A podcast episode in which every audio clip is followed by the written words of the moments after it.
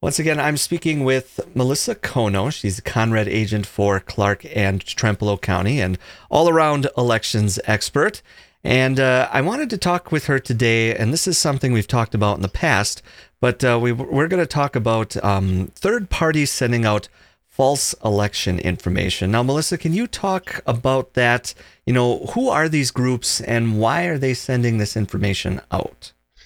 Yeah, you know, it can be really confusing because these third-party groups, whether it's a political party or even a special interest group, will send out mail that looks like it's official election mail, but it's not. A lot of times they're just trying to, you know, get their members to vote or encourage them to vote. But sometimes some of the tactics that they use can be a little misleading. In the past, there were postcards and letters that went out to people for requesting an absentee ballot, for example. And the only time that's done officially is if the voter requests that an absentee ballot be mailed to them by their municipal clerk. Mm-hmm.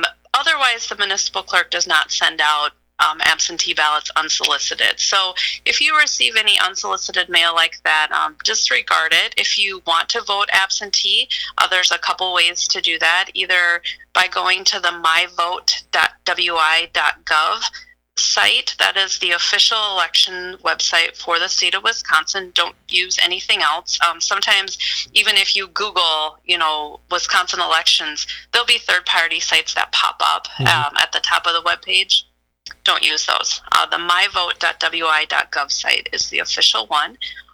That's where people can request an absentee ballot if they are registered to vote.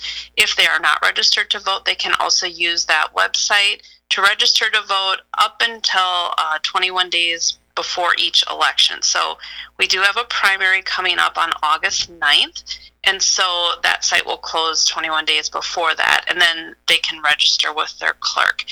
If they would like to request an absentee ballot, they can do so up until a couple days before the election by either going on the MyVote site or contacting their municipal clerk. If they don't know who that person is, the MyVote site also has information on where to find the polling place, who that person's clerk is, and even what's on the ballot.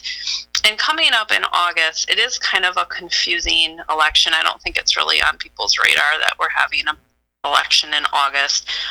But that's the partisan primary. That determines who will be on the ballot for the November general election. And in Wisconsin, you can only vote one party in the primary. In the general election, you can vote across party lines. It doesn't matter. But the primary, you have to stick with one party. And it is kind of confusing depending on your municipality and your county.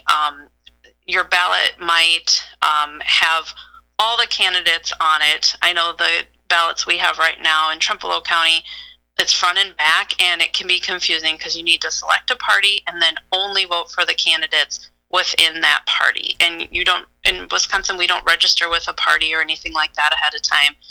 You're free to choose on that day who you want to vote for, but don't vote for anybody outside that party for the primary or your ballot isn't counted. Okay.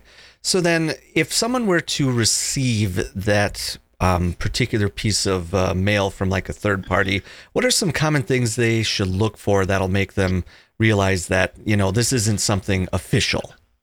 Yeah, well, first of all, if they haven't requested anything, that would be the first indication that it's not official. Official mail comes from either your municipal clerk or from the Wisconsin Elections Commission. Anything else, you know, should be disregarded. Only request absentee ballots through official means. I wouldn't even use those third-party postcards or mailings to do that. One, because in the past, they've had errors on them.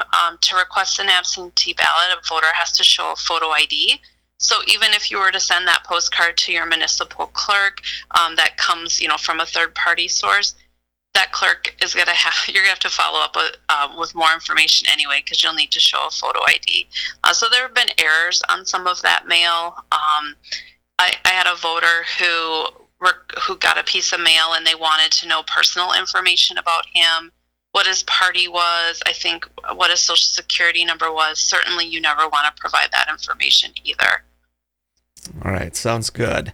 Is there anything else then? Anything else you think voters should know before the August primary coming up?